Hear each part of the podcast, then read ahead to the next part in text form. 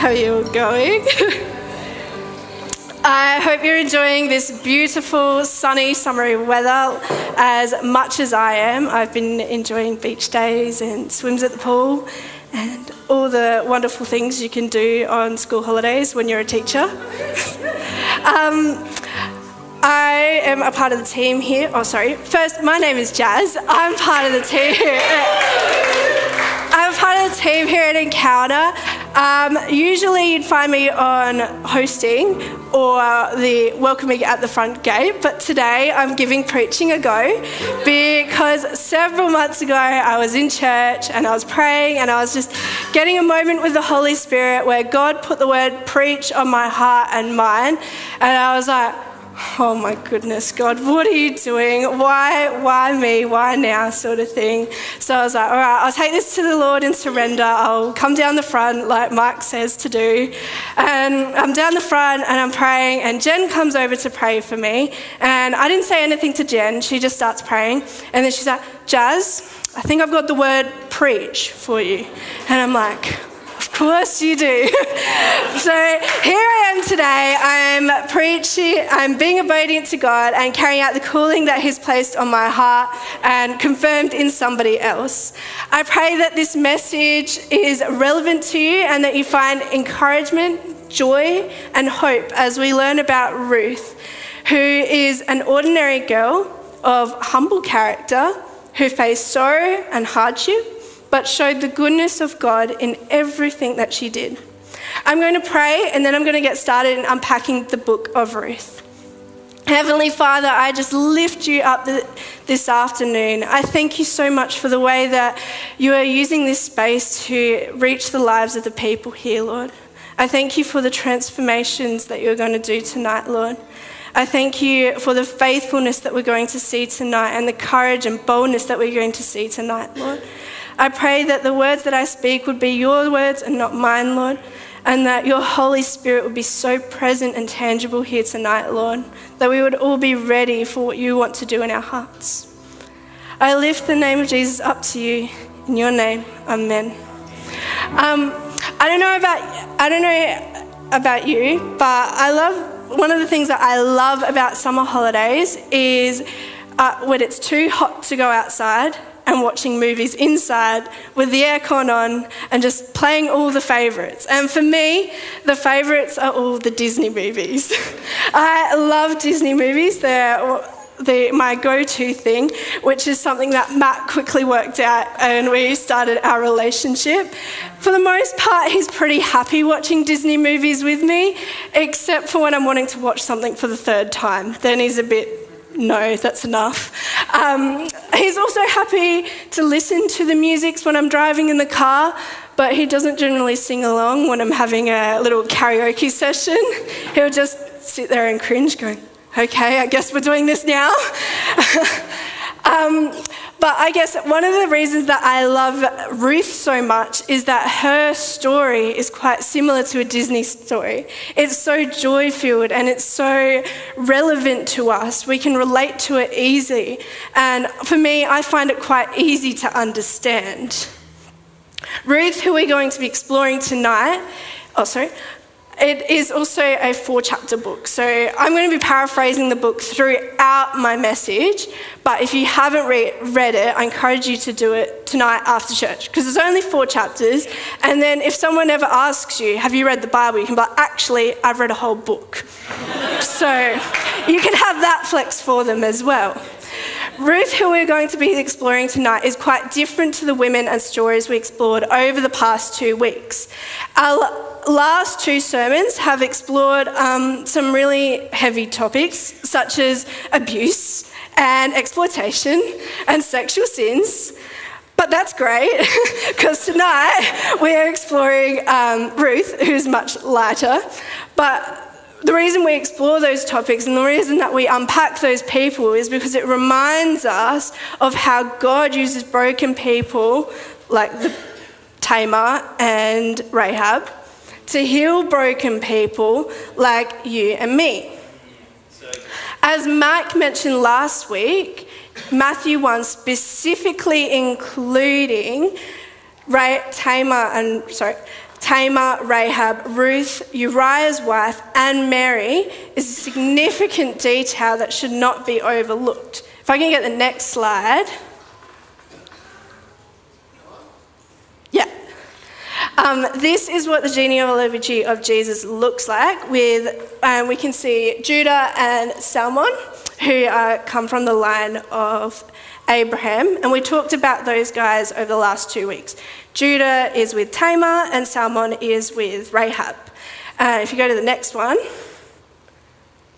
this is where Ruth fits in with Boaz, our adorable, amazing Prince Charming, for today's message, and Boaz, the cute little son. The story of Ruth is different to Tamar and Rahab in the sense that the story is about someone who is quite ordinary. She is noble, she's humble, she shows the goodness of God in everything she does, and she experiences God's delight and favour as an overflow for her love for Him. But something cool about Ruth is that she didn't even know about Jesus and the biggest blessing that God had in store for her. There is a bit to catch up on in the story of Ruth, so I thought I would break it down for you in the way that Olaf breaks down Frozen 1 in Frozen 2. So if we go to the next slide, this is Elimelech and his family. We have Naomi, Mahlon, and Chilion.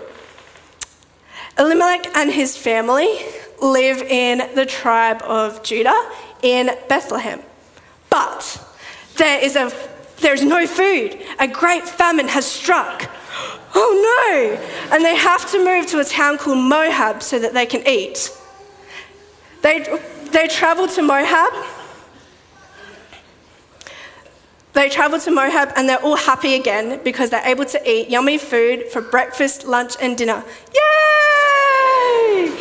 While they're in Moab, Elimelech's sons fall in love and they marry Moabite women. Mahlon marries Ruth and Chilion marries a girl named Orpah.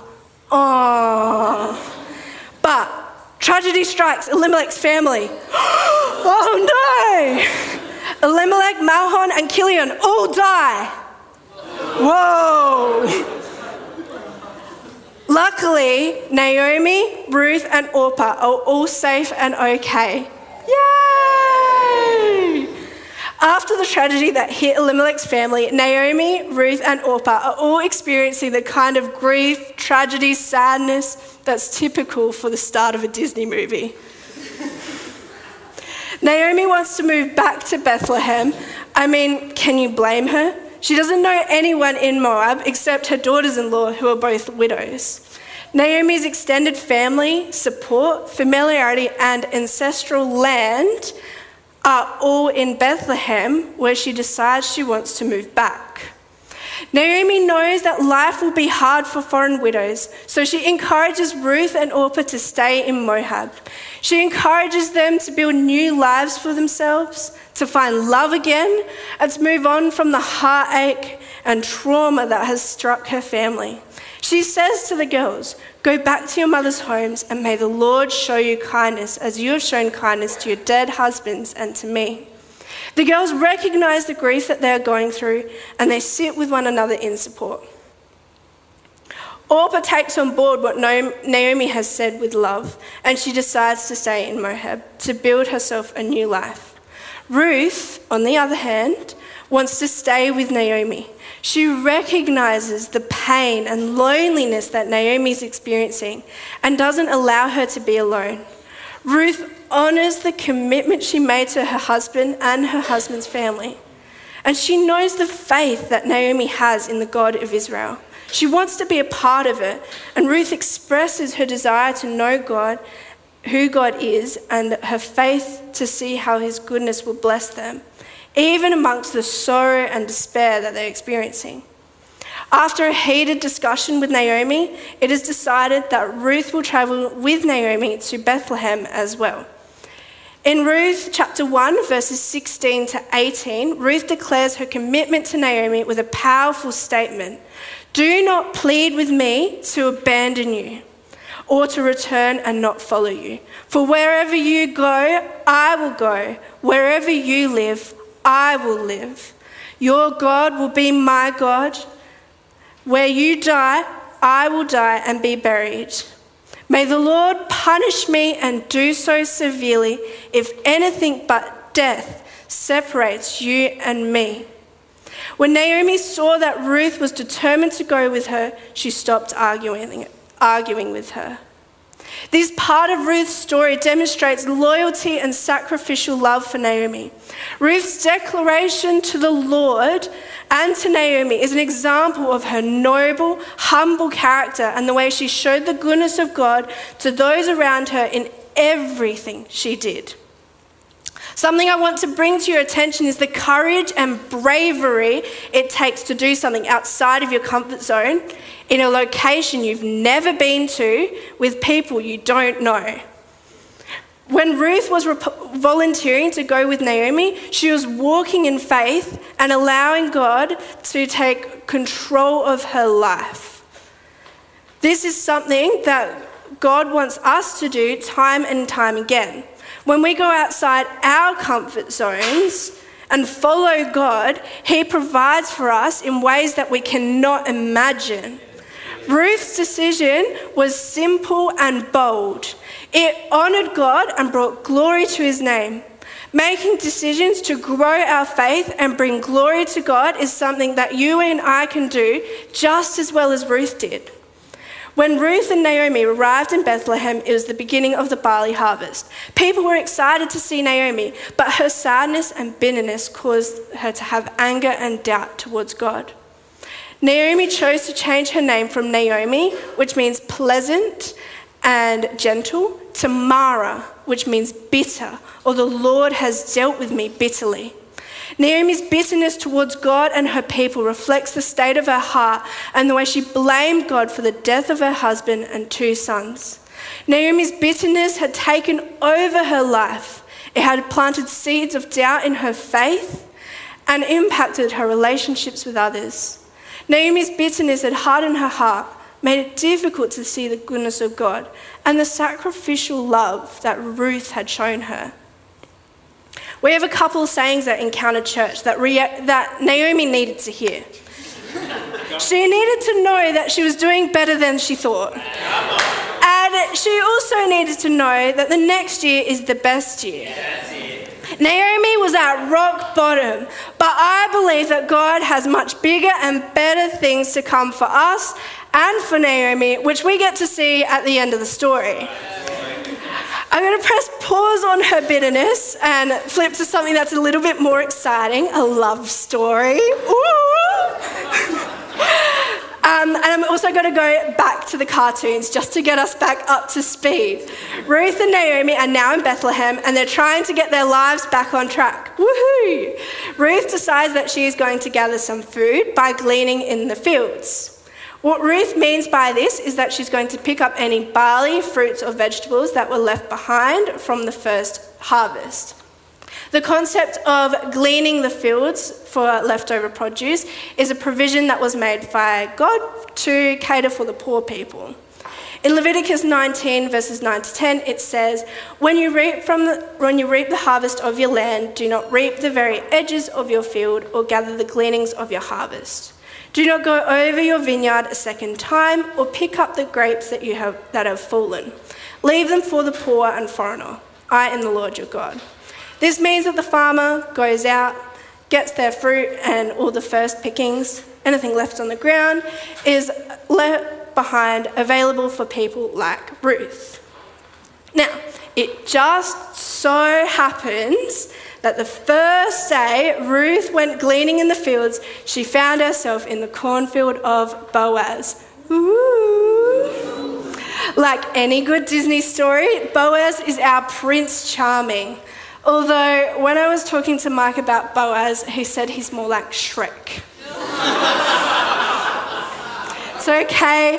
Either way, Boaz is perfect boyfriend material. He's the kind of guy that is a perfect for a princess. He has a kind, humble, noble character that is similar to Ruth, and this is, evident, this is evident from their very first interaction. In Ruth 2, verses 8 to 12, Boaz says to Ruth, My daughter, listen to me. Go and don't go and glean in another field and don't go away from here. Stay here with the women who work for me. Watch the field where the men are harvesting and follow along after the women. I have told the men not to lay a hand on you. And whenever you're thirsty, go and get a drink from the water jars the men have filled. At this, she bowed down with her face to the ground and asked him, Why have I found such favor in your eyes that you notice a foreigner like me? Boaz replied, I have been told about what you have done for your mother in law since the death of your husband, how you left your father and your mother and your homeland and came to live with people you do not know. May the Lord repay you for what you have done. May you be richly rewarded by the Lord, the God of Israel, whose wings you have taken refuge. In this interaction, Boaz recognizes the woman of faith that Ruth is and comments on, how, on Ruth's noble, humble, Christ like characteristics. Boaz blesses Ruth and encourages her in her faith. He makes her feel seen, protected, cared for, and special. By showing empathy towards Ruth, Boaz is demonstrating Christ like characteristics. He's a listener he's and he's generous. In this interaction, Boaz and Ruth are setting an example of what it means to be strong women and men of faith. And this is what it, we should aim for in the interactions we have with our partners, our family, our friends, our colleagues, you name it, this is what we should do for them. And I don't actually think that Ruth was gleaning in Boaz's cornfield by accident. When we look at the Christ like characteristics they both have and their commitment to following God's plan, I think this is an example of how God's perfect design and provisions are at work. Last week, Mike briefly touched on the concept of a kinsman redeemer, and this is explained a little bit more in detail in the book of Ruth. In Ruth 2, we find out that Boaz is Naomi's relative through Elimelech's side and is considered a kinsman redeemer. Boaz is a close relative to Elimelech, possibly a half or full brother. He is wealthy and owns the cornfield that Ruth that he's allowed Ruth to glean in.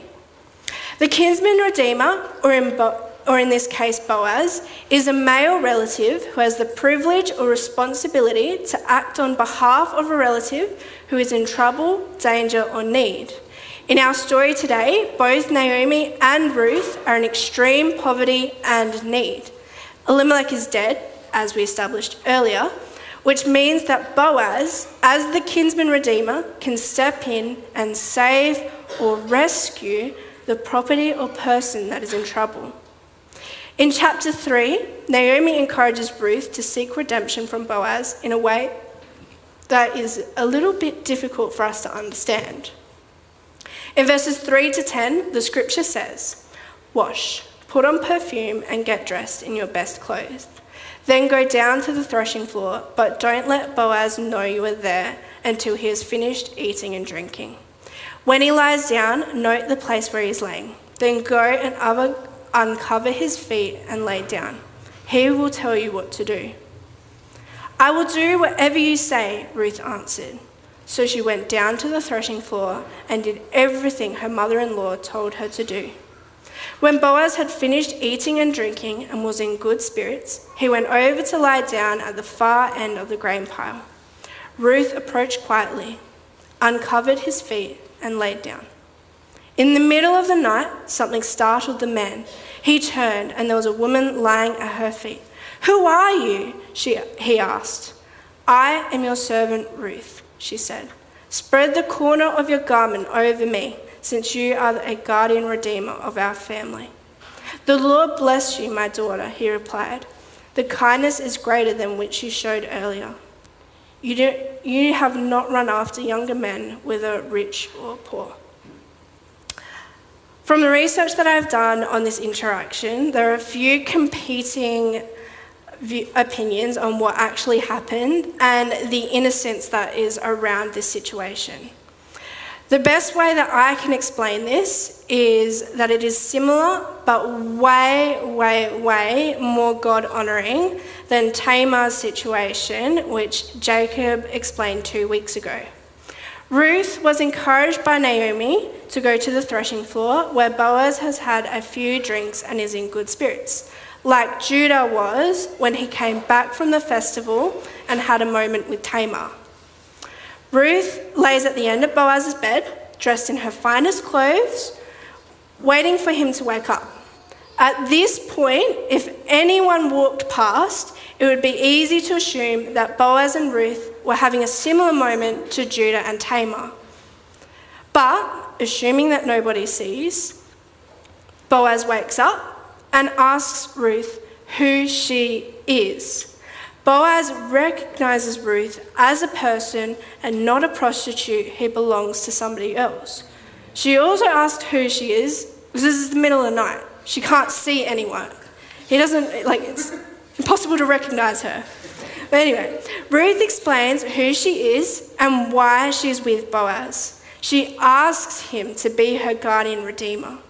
Instead of shooing her away or having sex, Boaz agrees and informs Ruth that he will arrange to be her guardian redeemer through the elders and witnesses in the way that honours God and their reputations. Boaz lets Ruth have a little sleepover uh, and he lets her stay until early in the morning. But in verse 4, it very clearly points out, sorry, verse 14, it very clearly points out that Boaz encourages her to leave before anyone else sees again, to maintain their reputation and to maintain the fact that they are honourable people who have followed the way of the Lord.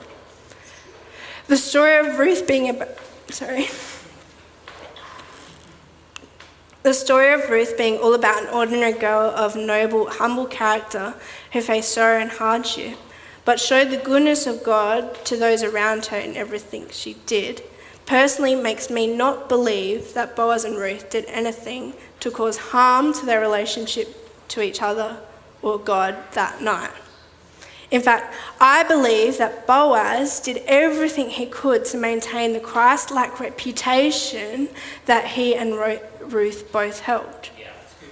Looking at the way that Boaz handled that situation, he was very careful to make sure he's honoring the Lord, is another example of how ordinary people can do ordinary things to bring glory to God and have an extraordinary outcome. Boaz was Ruth and Naomi's rescuer by fulfilling his role and calling to be a kinsman redeemer. He ensured that everything was done in an appropriate and honourable way in front of the right people and witnesses at the right time. Boaz redeemed Naomi's ancestral land and he also married Ruth as an added bonus. The book of Ruth ends with a happily ever after, like all good Disney princess stories. Ruth and Boaz get married and they have a child named Obed, who is King David's grandfather. The story of Ruth the happy ending that we see, another happy ending that we see in the story of Ruth is the women of Bethlehem praising God on behalf of Naomi. They declare, Blessed be the Lord who has not left you to this day without a redeemer. May his name be renowned in Israel. The happy ending that we see in the story of Ruth doesn't just end with the story, which I think is awesome. Through Boaz, the kinsman redeemer, and Ruth, the faithful servant, we were blessed with the ultimate redeemer and faithful friend, our Lord and Saviour, Jesus Christ. The story of Ruth has modeled to us what it means to live within God's family. Ruth came into the family as an outsider, a Moabite in Bethlehem, and made the commitment to follow God's calling as a wife, a widow, a daughter in law, and a noble, humble human being. The, decision that, the decisions that Ruth made were honouring to God and his people, which led her along God's perfect plan and design, bringing us a Redeemer who will rescue all the broken people. The story of Ruth isn't too far from the story of you and me. We are ordinary people of mostly humble, noble character who face sorrow, hardship, and try our best to show the goodness of God to those around us in everything we do. When we look for it, we also experience God's delight and favour as an overflow of our love for Him. I really, really want to emphasize that God uses ordinary people doing ordinary things to bring Him glory in ways that are extraordinary and have a ripple effect that are beyond our years. Not everyone in God's story will slay Goliath, part the Red Sea, survive a lion's den, or build a big boat. But we are all capable of following Ruth and Boaz's example of faithfulness by making simple, noble decisions in our everyday lives. Jesus was the ultimate faithful friend, even more than Ruth, through the way he stands in our place and pays our debt. Sorry, even more than Ruth, through the way he went about his days, walking alongside the broken, feeding the hungry, healing the hurting, and being a friend of sinners. Even more than Boaz, he was the ultimate kinsman redeemer because he stood in our place to pay our debts and free us from hurt and trouble and to restore our relationship with God. After reading this story and listening to this message, I want you to take some time and pray about how you can live out faithfulness like Ruth. I want you to lean into the callings that God has given you and to thank Him for the salvation that Jesus brings. I want you to invite the Holy Spirit to dwell within you. And if you're ready for Jesus to be your Redeemer, I want you to go ahead and make that declaration. All together, we're going to close our eyes. We're going to bow our heads. And for anyone who's wanting to make the declaration today, I encourage you on the count of three to raise your hand. One, Jesus loves you and he's calling you home. Two, Jesus is redeeming you. He's bringing you out of whatever heartache or sorrow that you are in and giving you hope and a future. Three, if you want to call Jesus your Redeemer, raise your hand.